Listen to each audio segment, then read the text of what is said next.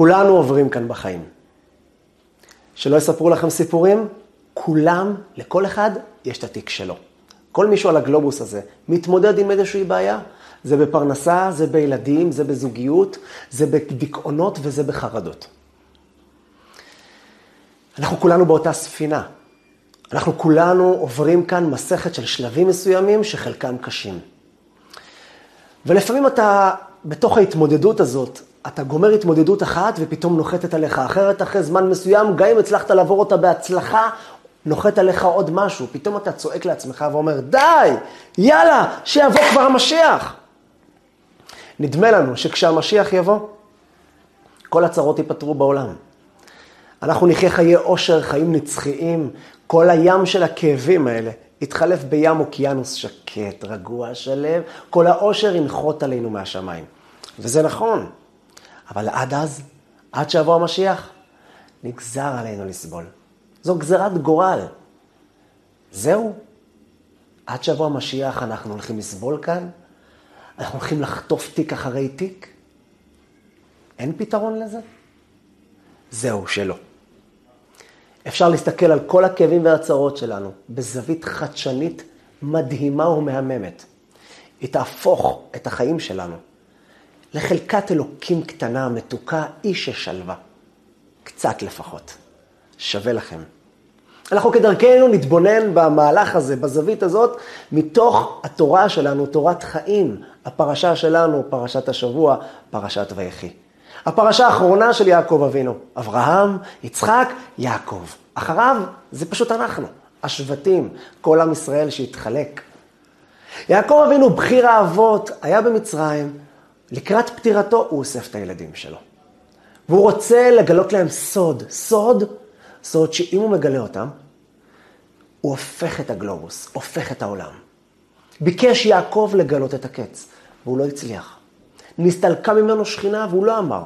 ננסה להבין את המשמעות, מה הוא רצה לומר להם בדיוק, ולמה הוא לא הצליח לומר את זה, ואיך, כמו שאומר הזוהר, בכל אופן הוא הצליח בצורה מסוימת כן להעביר את זה. ניקח את זה למסר שלנו, לתוך מה שאנחנו עוברים, לתוך המסע של החיים שלנו. לתוך הקשיים והמעברים שאותם אנחנו עוברים, נסתכל על זה זווית חדשנית ומדהימה. בסוף, בפרקטיקה, ניקח את זה לחיים האישיים, למעשה ממש. ננסה לפרק כמה כאבים, לפרק אותם לפרוטות. ננסה להתבונן ולנבור טיפ-טיפה שמה, וננסה לקחת מהנבירה הזאת, למצוא בתוכה כמה יהלומים. יהלומים שישנו לכם את החיים. אני מבטיח לכם. פרשת השבוע שלנו, התורה, פרשת ויחי, פרשת ויחי, הפרשה האחרונה של יעקב. יעקב אבינו אוסף את ילדיו. האספו ואגידה לכם את אשר יקרא אתכם באחרית הימים. יעקב אבינו אוסף את הילדים שלו ואומר להם, חבר'ה, יש לי סוד מדהים לספר לכם. זה סוד שאנחנו אלפיים שנה מנסים למצוא אותה, כמעט אלפיים שנה, 1954 שנה של גלות. הלוואי ויקום מישהו ויגיד את מה שיעקב רצה. הוא ביקש לגלות את הקץ. פשוטו של דברים, הוא רצה להגיד להם את התאריך שבו הצרות האלה יסתיימו. הגלות הארוכה שכולנו נמצאים בה, בין אלה שגרים בחוץ לארץ ובין אלה שגרים כאן בארץ ישראל, שזוהי עדיין, אנחנו נמצאים בגלות, אנחנו עדיין לא בשלווה שלנו, כל אחד, כמו שאמרנו, בתיק שלו, זה הולך להסתיים. הוא נותן תאריך, יעד, חבר'ה, זה הסוף. ביקש יעקב לגלות את הקץ, אומר רש"י על המקום, את אשר יקרא אתכם באחרית הימים. ונסתלקה ממנו שכינה. הקדוש ברוך הוא לא הסכים לזה. הסתלקה השכינה ויעקב אבינו לא ידע מה לומר להם. הוא פתאום השתתק והתחיל לדבר דברים אחרים. הדברים שהוא רצה לומר אותם על התאריך ועל הקץ, הוא לא אמר אותם בסוף. אנחנו מנסים להבין רגע, בואו ננסה שנייה לעצור פה רגע, נצלול. מה יעקב רצה לומר להם? תאריך זה הסיפור? אוקיי, מדובר בחבורת סקרנים, שהוא רצה לומר להם, חבר'ה, אתם בטח משתוקקים לדעת בסקרנותכם, מתי יבוא המשיח? הנה אני נותן לכם אותו. תאריך, כן, תשפ"ג, חודש טבת. דבר ראשון, מה התוכן בזה לדעת את התאריך? לספק סקרנות אני מבין. מה תגידו לי? וואו, זו השאלה הכי מסקרנת בבריאה. זו השאלה שכולנו היינו מוכנים לשלם כל כך הרבה כדי לדעת מתי יהיה סוף לדבר הזה. אוקיי, בוא נגיד שהאחים הקדושים האלה ויעקב אבינו היו מונעים מסקרנות. אבל תגידו לי רגע, לא מייאש אתכם אם אני אומר לכם שהסוף של הצרות שלכם בעוד קרוב לארבעת אלפים שנה? כי זה בעצם מה שיעקב לכאורה היה צריך לומר להם. אנחנו בתשפ"ג והמשיח עדיין לא הגיע, אז זאת אומרת שהוא היה אומר להם, תאריך אז באותו זמן, לפני כ-3,600 שנה, אמר להם, חבר'ה, בעוד 3,600 שנה יבוא לכם משיח. זה מייאש, זה מרסק, זה רק גורם לבן אדם לקרוס יותר לתהום הדיכאונות. מה שמחזיק את הבן אדם זה הידיעה שלו שיש סוף לכל הצרות האלה שהוא עובר. הוא יודע, תראה, אתה עובר כאן מסע מסוים, עוד מעט זה יעבור. אבל כמו שאמרנו בהתחלה, בפתיח, אנחנו גומרים מסע אחד, מתחיל מסע נוסף, ואז עוד מסע ועוד מסע. התאריך של המשיח אמור לסיים לנו את כל הסיפור הזה. אז אתה בא להגיד להם עוד 3,400 שנה, עוד 3,600 שנה תאריך של משיח? איזה ייאוש. למה שיגיד להם דבר כזה בכלל? מה התוכן בזה? אז אנחנו נצא טיפה מפשוטו של מקרא ונלך עם הפירוש של השפת אמת. השפת אמת, צדיק שהיה חי לפני כ-150 שנה. הוא היה נכדו של בעל החידושי הרים, רבי יצחק מאיר מגור. השפת אמת מבאר דבר מדהים. הוא אומר, תראו, יעקב אבינו לא בא לגלות תאריכים. ממש לא. הוא בא לגלות להם את הסוד של המשיח. מה, מה זאת אומרת? מה זה משיח? משיח זה לא מסתכם רק באדם, עם זקן לבן ארוך אולי, עם איזה אור שמימי עד השמיים, עומד על גג העולם עם שופר ותוקע לנו. זה אולי הבן אדם, אבל מי זה? לא השם שלו. מה המהות שלו? מה הוא בא לעשות פה? לסדר לנו את חשבון הבנק? לפתור לנו את הצרות? שיהיה לנו מלא עבדים, שיגדל לנו לחם על העצים. כן, אבל זה הזנבות של המשיח. תאמינו לי, זה רק השיריים. זה יהיה התוצאות של מה שהוא יעשה. הוא יעשה משהו הרבה יותר גדול מזה. כשהמשיח יבוא, יהיה את הדעת הנכונה על העולם. הסתכלות, זווית חדשה על כל היקום כאן. כל היקום כאן הולך לקבל הסתכלות שונה על החיים. תדעו, שהחיים שאנחנו רואים אותם זה עניין של זוויות, ואני אסביר את זה. עניין של הסתכלות. אז מה שהמשיח יעשה, הוא ייקח את הגלות הזאת, והוא יהפוך אותה לגאולה. ההבדל בין גלות לגאולה היא אות אחת. גולה, גאולה. גלות, גאולת. אות א'. האות א' היא ההבדל בין גלות לגאולה. האות האלף מסמלת, אומר הזוהר הקדוש, היא מסמלת את הקדוש ברוך הוא, את האלף, אלופו של עולם. השם אחד, א' במספרים היא גם אחד. כשהמשיח יבוא, הוא סך הכל ייקח את הגלות הזאת, הוא יכניס בתוכה את אלוקים. והגלות הזאת נהפכת לגאולה. האלף הזה תהפוך את כל המציאות של החיים למציאות אחת ורובד אחד של גאולה. מה זה אומר? מה זה אומר? מה, מה זה המילים? א', הכנסת א', אלוקים. אתה יכול להסביר לנו את זה? אז בואו נצלול. בואו ניקח דוגמה, או שתי דוגמאות, שמוסכם על כולנו שהם קשים. ניקח דווקא דוגמאות קיצוניות, אחר כך נקיש מזה גם על החיים, על התיקים של כל אחד עובר. אני בטוח שלא כל אחד מכם עבר בכלא. בעזרת השם גם לא יעבור. אבל כלא מוסכם על כולכם, עליי, אני בטוח שגם עליכם, שכלא זה לא דבר חמוד, זה לא דבר מעניין. כל האנשים פה יגידו שזה חתיכת תיק. זה חתיכת התמודדות. אתה הולך להיות בכלא כמו יוסף, בוא נגיד 12 שנה, גם הכלא שלנו פה בארץ, לא פיקניק. זה בסדר, נכון, זה הרבה יותר נחמד ממה שיוסף עבר. לא פיקניק.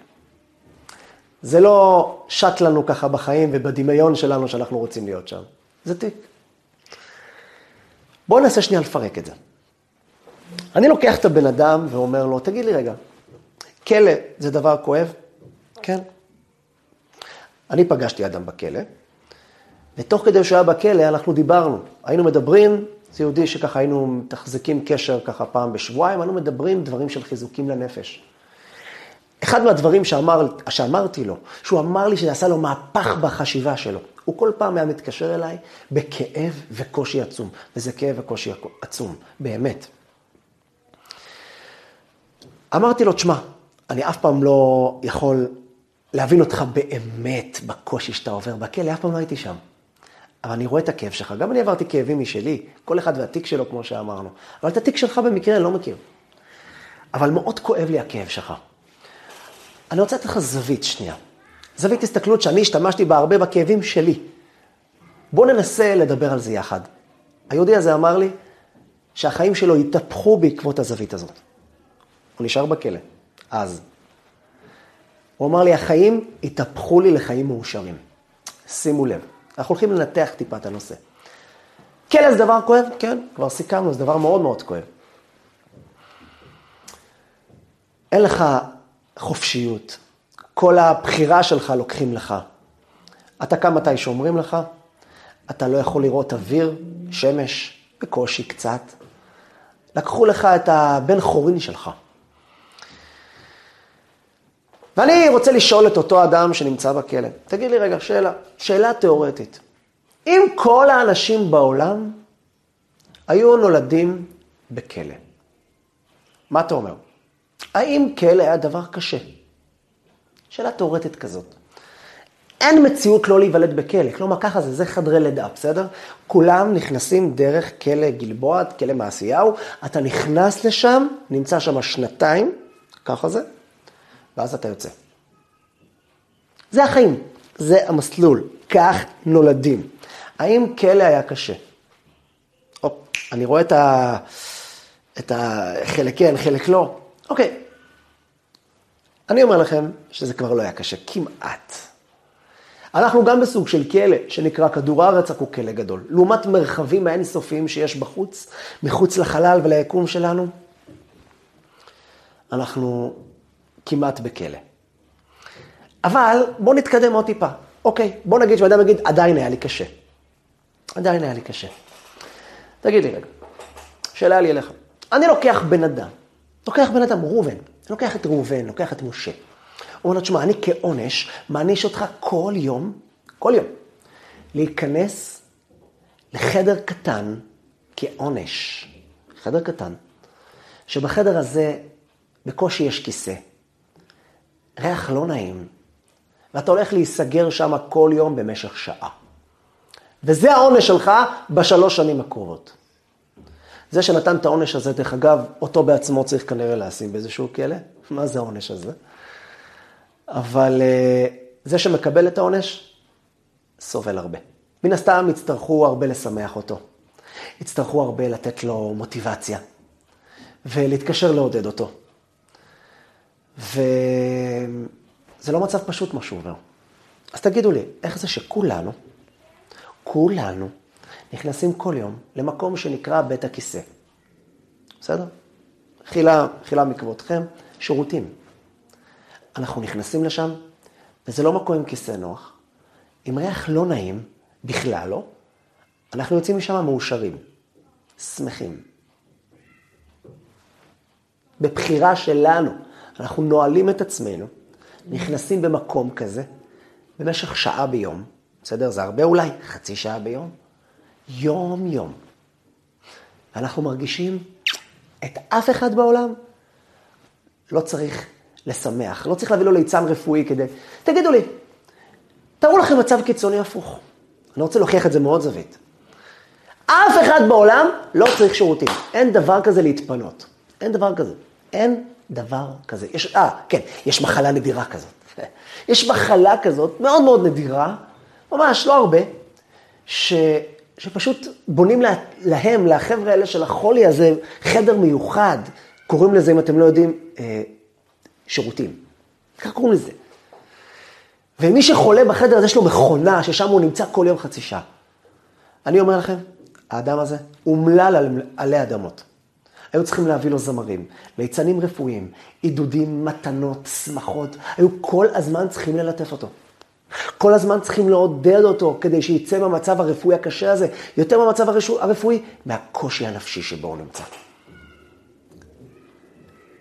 מכונה מיוחדת, וכולם מסתכלים עליו מוזר, ואה, זה ההוא, אתה רואה, מדי פעם הוא הולך, הוא הולך למכונה הזאת, אה, לא שם, הוא הולך לחדר הזה, יש לו חדר בבית מיוחד לדברים האלה, שתדעו. מה קרה פה? איך פתאום משתנה מרגע לרגע על מצבי רוח של אנשים? אם אנחנו מסכימים לזה, שכלא זה דבר לא טוב, אז איך אנחנו מוכנים ללכת בבחירה שלנו לשם, למקום הזה שאנחנו נמצאים חצי שעה עד שעה ביום?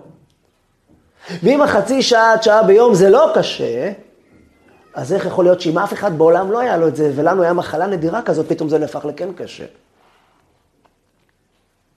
מעניין. בואו ניקח עוד דוגמה. אדם, יש לו מחלה שהוא חלש מאוד. בואו נקרא לזה מה שנקרא אז בזמני מונו. הוא כל היום חלש, 13 שעות ביום הוא יושן. הוא קם, באמת, אני גם מכיר אדם כזה. אני מדבר פשוט מתוך המקרים שאני מכיר, אני יודע כמה זה קשה. אדם שאני מכיר, לא מהארץ, שכל כך קשה לו. הוא מרגיש שהחיים מתפספסים לו יום אחרי יום. הוא כל יום יושן בין 13 ל-14 שעות. והוא חלש, הוא קם, מתפקד, ופתאום הוא מרגיש חולשה עוד פעם והוא חייב ללכת לישון. הוא מרגיש כולם רצים, כולם זזים, כולם הולכים, אני מפספס את החיים שלי. זה מאוד קשה. הוא בדיכאון מזה. ואז הדיכאון מכניס אותו לחרדות, ו... זה תהליך שלם. המון הזה גורם לעוד מיליון גלים נוספים, ואתה מרגיש שהכל נתבע עליך ותובע אותך. זה קשה. שאף אחד מעם ישראל לא יתנסה בזה. אבל בואו שנייה נפרק את זה. בואו נפרק שנייה את הכאב הזה. תגיד רגע, 13-14 שעות, זה קשה, נכון? קשה מאוד. תגיד לי, אם כל העולם כולו היה ישן 13-14 שעות, מה אתה אומר? זה דבר ראשון, לא היה נקרא מונו, זה לא היה נקרא מחלה, זה לא היה בזה שום תרופות, הכל בסדר, הכל מצוין, 13-14 שעות זה הבטריה שלך. יש חיות כאלה, דרך אגב, שישנים גם חצי שנה. תרדמת חורף. אצלנו זה נקרא צמח. אצלנו זה נקרא אחד חולה, שוכב במיטה, לא זז, אין תגובה. אז כולם ישנים 13-14 שעות. איך ההתייחסות שלנו לשינה הזאת? אני אומר לכם, חלק, חלק, חלק. לא היה שום כאב בזה. רגע, אז הכאב הזה של לישון 13-14 שעות הוא לא אובייקטיבי? רגע, בואו נוכיח את זה מעוד מקום. תארו לכם, לאף אחד בעולם אין צורך לישון. אין דבר כזה לישון. אתה ער 24-7.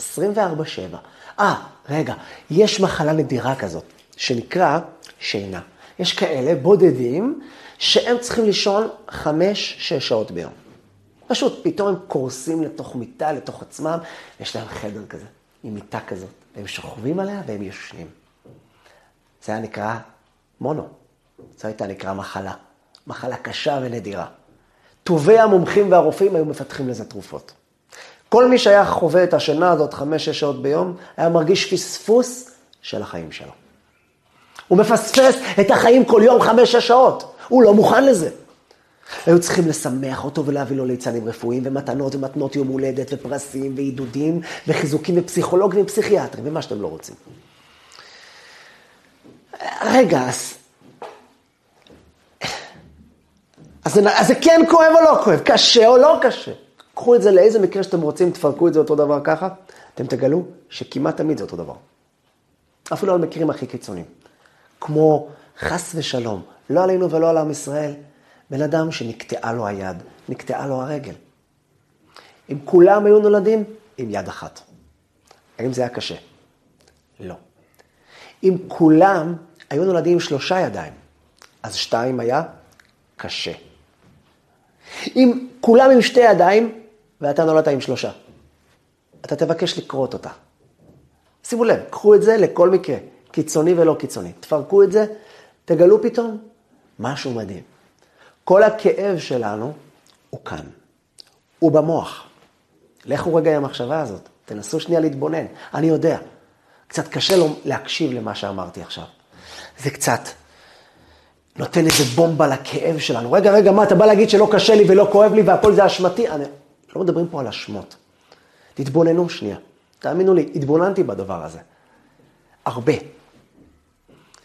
פגשתי לא איש ולא שתיים, שהתחזקו דרך התפיסה הזאת של החיים. הכאב הוא כאן, במוח שלנו, בזווית ההסתכלותית שלנו. מה זה אומר? זה אומר שאנחנו לא מסכימים להיות בכזה מצב. כשכולם יושנים 7 שעות ואנחנו 13 שעות, אנחנו פשוט לא מסכימים. חוסר ההסכמה הזאת יוצר במוח שלנו חרדות, דיכאונות, פחדים, ואנחנו מנסים לצאת מזה ולא מצליחים, ואז אנחנו נלחמים ולא מצליחים לצאת, ואז כל הקריסה שלנו. אנחנו מרגישים שאנחנו מפספסים את החיים, בגלל שכולם ישנים שש שעות פחות מאיתנו. אבל עוד פעם, הסיפור הוא כולם. ההסתכלות שלנו על. אנחנו לא מסכימים לישון 13 שעות. אם כולם היו יושנים 13 שעות, הכל היה דבש, הכל היה נפלא. אם כולם לא היו יושנים בכלל, ואנחנו יושנים חמש שעות, דיכאונות וחרדות. עוד הפעם, אנחנו לא מסכימים לזה. אף אחד לא יושן. אנחנו לא מסכימים לישון. אותו דבר בכלא. אם כולם היו נולדים בכלא, לא היה שום בעיה לאף בן אדם בזה שהוא נמצא בכלא, וזה שאין לו חירויות, כי ככה אתה נולד. אין לך חירות, זה החיים שלך. עוד פעם, יש לך חירות בדברים מסוימים, כמו בכלא. אבל האנשים היו חיים באותו דיכאון, ולא אותו דיכאון, תלוי רק בזווית ההסתכלות. אתה נכנס ל... ל, ל, ל לעשות את, להתפנות את מה שנקרא, להתפנות את צרכיך, ושמה אתה מרגיש שמח לחלוטין, כי זו בחירה שלך, אתה מסכים ללכת לשם. ואם אף אחד בעולם לא היה הולך לשם ולך יש חדר מיוחד כזה, לא היית מסכים. ולא רק שלא היית מסכים, היית בדיכאון מזה. ההסכמה שלנו, הזווית שלנו, של הכאבים היא הסתכלות מוחית. אז בואו נגיע למסקנה. הכאבים נובעים מהסכמות. מסכים, לא מסכים. עוד שנייה ניקח את זה לכאבים טיפ-טיפה פחות קיצוניים. לפרקטיקה שלנו, לפרנסה, לזוגיות, לכל דבר. אחרי שהבנו את זה, אז מה אתה רוצה ממני? למי אני אמור להסכים? אוקיי, הבנתי את הפרינציפ הזה, חוסר הסכמה, ואני לא מסכים. אז מה עושים עכשיו? איך עכשיו בכאב שלי אני מצליח להצליח להגיע לאיזשהו איש השלווה? הנה, שימו לב. זה בדיוק ההבדל בין גלות לגאולה. אות א', מה הקשר? תראו, אתה נמצא בגלות. בכלא, כמו שאמרנו, בכוונה לוקח את הדוגמאות הקיצוניות האלה כרגע. כלא, אמ, אמרנו מחלה של חולשה, או חס שלום אפילו איזשהו אה, קטיעת יד חס ושלום. הכאב הזה הוא מצב של גלות, הוא מצב של קושי, הוא מצב של סבל, תיק כבד שנפל עליך. שים בתוכו א', כלומר, תסכים לאלוקים. זאת אומרת, אדם שיחיה בהסכמה עם בורא עולם, הוא יחיה בשלום איתו. הוא יבין שבורא עולם בעצם מנהל את העולם. אתה לא הבוס. עוד לא מינו אותך אפילו לא לרמטכ"ל. ואם במקרה הרמטכ"ל מקשיב, אתה עוד לא ראש ממשלה. וגם אם אתה ראש ממשלה, על החיים שלך אתה לא שולט. כמעט על כלום. ורק על המדינה שלך. יש מישהו שמנהל את כל מה שמעליך ואת כל מה שמעל כולנו. אלוקים. הוא מנהל אותך. מי שחי באמונה, פירושו הוא מכניס לכל מקרה שהוא עובר, הוא נותן הסכמה לאלוקים. כלומר, הוא אומר, אלוקים, זה אתה עושה. אני אבקש ממך לשנות דברים. אני בהחלט אתחנן לפניך ואני אתפלל לפניך. כרגע, במצב שיש לי, אני נותן הסכמה. שימו לב, להסכים לחברים אנחנו מסכימים, נכון? אנחנו מסכימים לא להיות עם שלושה ידיים, אה, כי לכולם יש שתיים. אנחנו מסכימים להיכנס לשירותים, כי כולם נכנסים. אנחנו מסכימים ומסכימים. אז חבר'ה, בואו תחליפו את ההסכמות. אין בעיה להסכים. אל תרגישו עם זה, וואי, מה אני צריך להסכים? את כל הכאבים השניים שדיברנו, לחברים אנחנו מסכימים ופתאום הכל נרגע לנו, תהפכו את ההסכמות מלהסכמה לחברה, להסכמה לאלוקים. שהוא יהיה האישו שלכם. הוא יהיה זה שאתם אומרים, אוקיי, בורא עולם, אני שם הכנעה אליך. אני נותן את הסכמתי למה שאתה מעביר אותי. שרפו שנייה את העולם, תזיזו את כל האנשים בעולם. תרגישו שאתם בקרחת יער ובודדת. אין אף אחד בעולם. לא אנשים, לא ימים, לא חיות, אין שום דבר, יש רק אתם ואלוקים. ואתם פשוט מסכימים לו. ההסכמה הזאת שלו היא בעצם לקחת את מצב הגלות שלכם, להכניס אותו לסיפור שלכם, שזה האלף, כמו שאמרנו, זה אלופו של עולם, כמו שאומר הזוהר, וזה גם השם אחד, א', אתה מכניס אותו, והגולה נהיית גאולה. לא יצאת אולי מהמצב שלך. המשיח עוד לא הגיע לגאול את העולם, אבל הוא הגיע אליך בפרטי, איך שאומרים. הוא סימס לך באופן אישי. המשיח זו דעת.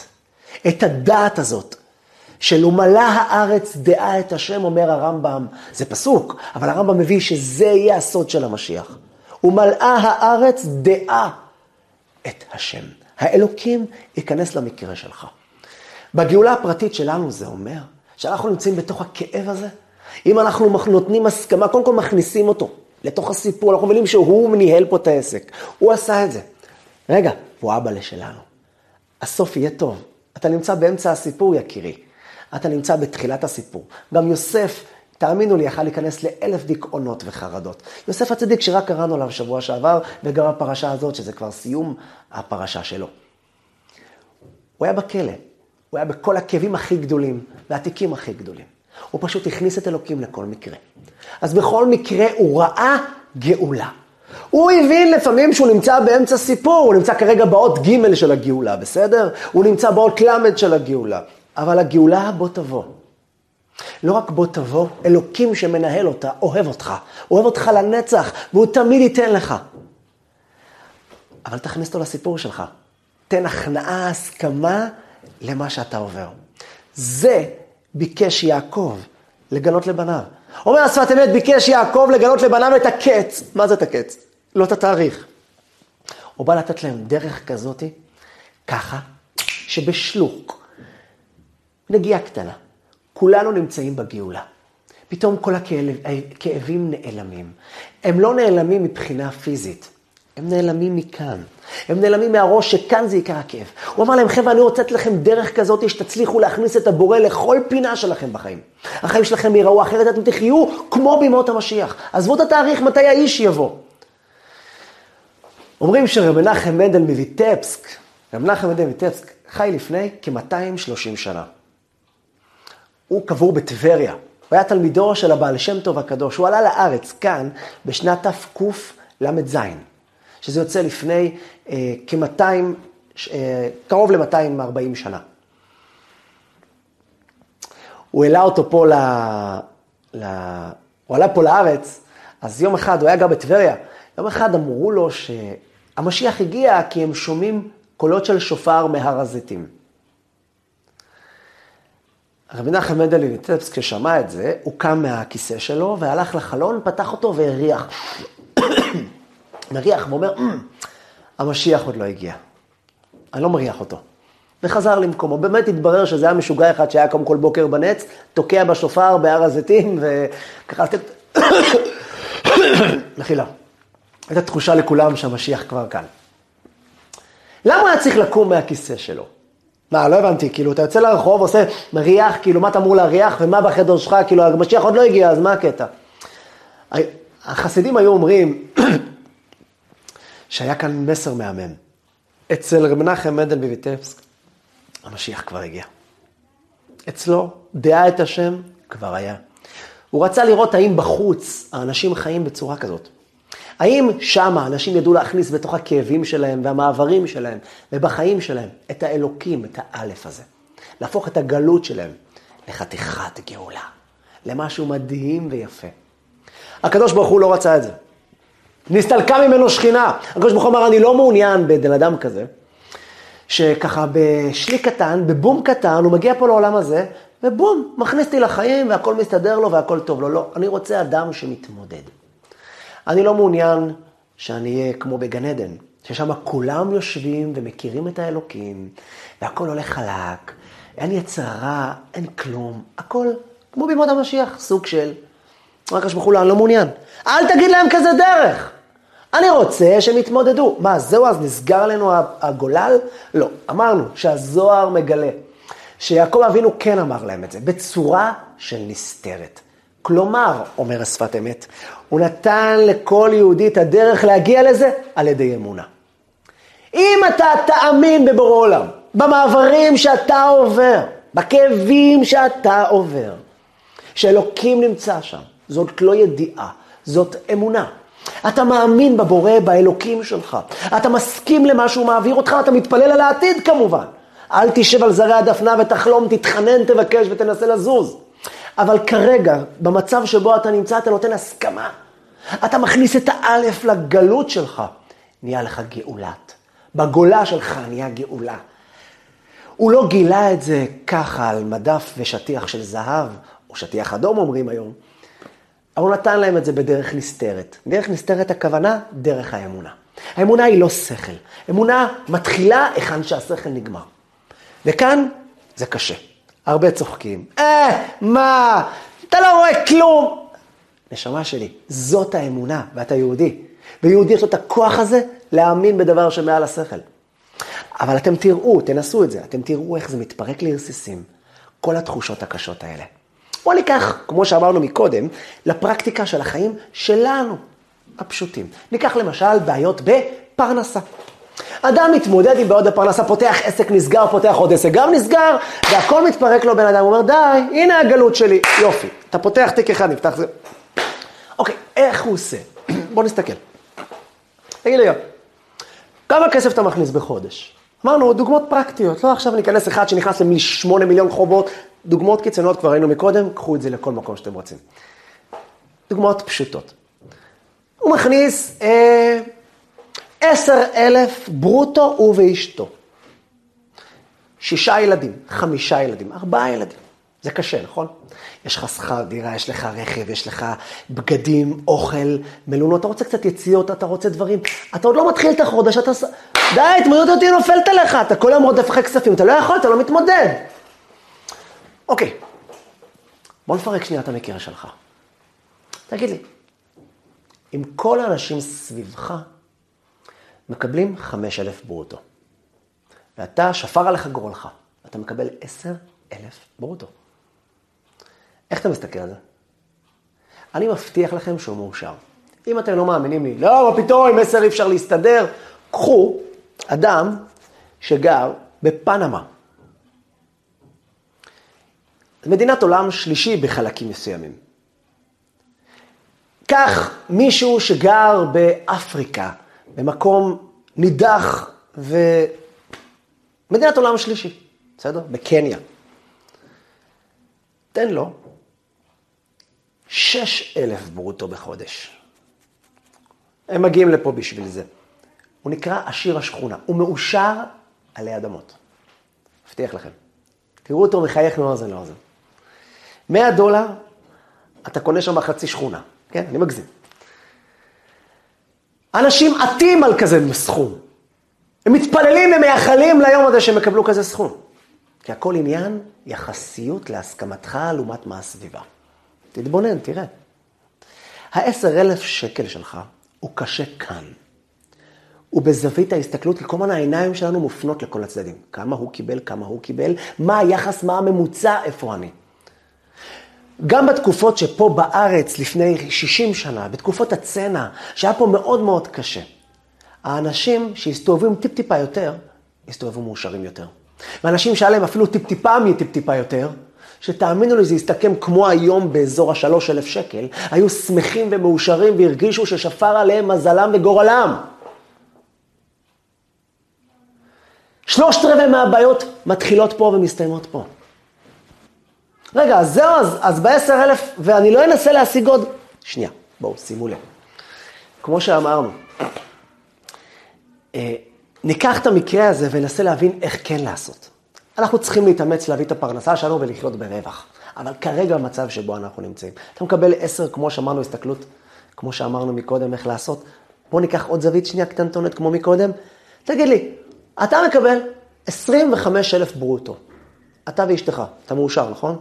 סכום מכובד, 30, בסדר? וואו.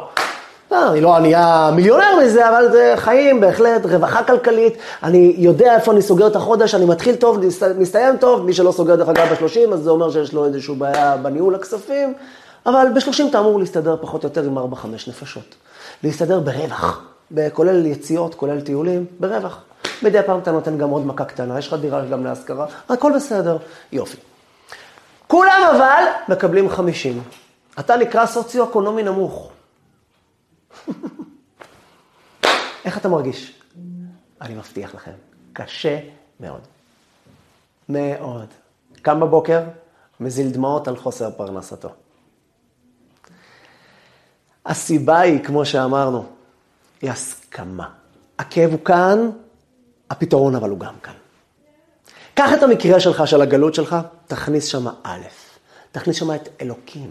להכניס את אלוקים, המשמעות העמוקה שלה, זה הסכמה לא לחברה, לא למה כולם ומה אני, אלא הסכמה לאלוקים. הרי תבינו, בכל מקרה אנחנו צריכים להסכים. כדי שיהיה לנו כואב או לא כואב, אנחנו בכל מקרה עוברים במסלול שנקרא הסכמה. ההסכמה הזאת, המסלול הזה שנקראת הסכמה, המסלול הזה אנחנו יכולים סך הכל להחליף אותו להסכמה לאלוקים. זהו.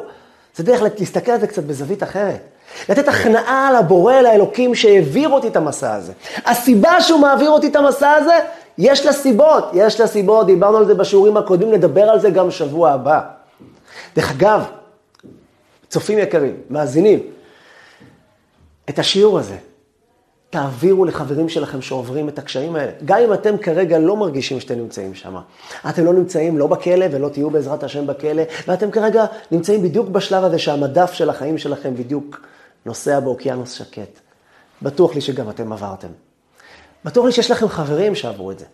אני עברתי, וחברים שלי או אנשים שאני מכיר עברו, ושאמרתי להם את מה שאמרתי לכם עכשיו, שינה להם את המבט על החיים, עם קצת עבודה. קצת הסתכלות. על כל מקרה, הם חשבו על המילה גולה, גאולה. הכניסו את אלוקים, נתנו הסכמה, השתחרר להם המון המון כאבים. תעבירו את השיעור הזה לחברים שלכם. אל תתביישו. אם יש לכם חבר שאתם רואים אותו בשעת צרה והוא מרגיש שכל האוקיינוס עליו, האברסט נופל עליו, תנו לו את זה. תנו לו שנייה שיתבונן בזה. אתם תראו, הוא יחווה שינוי. כי זה שינוי דרמטי בהסתכלות של החיים שלנו. הסתכלות אמונית. זה מה שיעקב רצה לגלות לילדים שלו, והקדוש ברוך הוא לא הסכים. כי הוא אומר, אם אני, אתה תצליח להעביר להם את זה, המצב יהיה שלא יהיה פה שום קושי, שום ניסיון כמעט. אז תשאלו אותי, אז איך אני עושה? לא, לא. את הדרך שיעקב רצה בדיוק אני לא יודע. אני רק יודע שהוא הצליח להעביר להם את זה בצורה של אמונה, ואת זה אני כן העברתי לכם. את הסוד של יעקב. ביקש יעקב לגלות את הקץ, את הסוף של כל הצרות, הסוף של כל הכאבים. הוא נתן את זה פה. תעבירו לו את השיעור הזה. אתם תראו שהוא ישתנה, אתם, אם אתם עוברים משהו קשה, תתבוננו בזה. אתם תראו שהחיים ייראו מהירים יותר, חזקים יותר, יפים יותר. ההסכמה שלנו, ההבדל בין גלות לגאולה, היא הסוד של המשיח. כשהמשיח יבוא, כמו שאמרנו, יגדל לנו כסף על העצים, בסדר, אבל זה יהיה רק זנבות ושיריים של השיריים מהמשיח. זה יהיה כתוצאה מזה שאנחנו נכניס את אלוקים לכל מקום, וכשאלוקים נמצא, לא חסר כלום. אז גם יגדל כסף על העצים ולחמים על העצים, והכל יזרום וילך לנו בצורה הטובה ביותר. אבל נכניס את אלוקים לסיפור שלנו. נכניס אותו פנימה. לכל מקרה שבו אנחנו עוברים. נראה את יד האלוקים שמנהלת אותה. נסכים? לא. ניתן הכנעה? לא. אליו. ההכנעה הזאת תגרום לפירוק של שלושת רבעי מהבעיה, לפעמים גם כולה. כמו שאמרנו, הכאב מתחיל במוח, מסתיים במוח. תנו לאלוקים להוביל אתכם. הוא יפתח לכם שערים חדשים. כמו שאמרנו, שכשהוא נמצא, אין מי שיעצור אותו. לכו על זה. בהצלחה.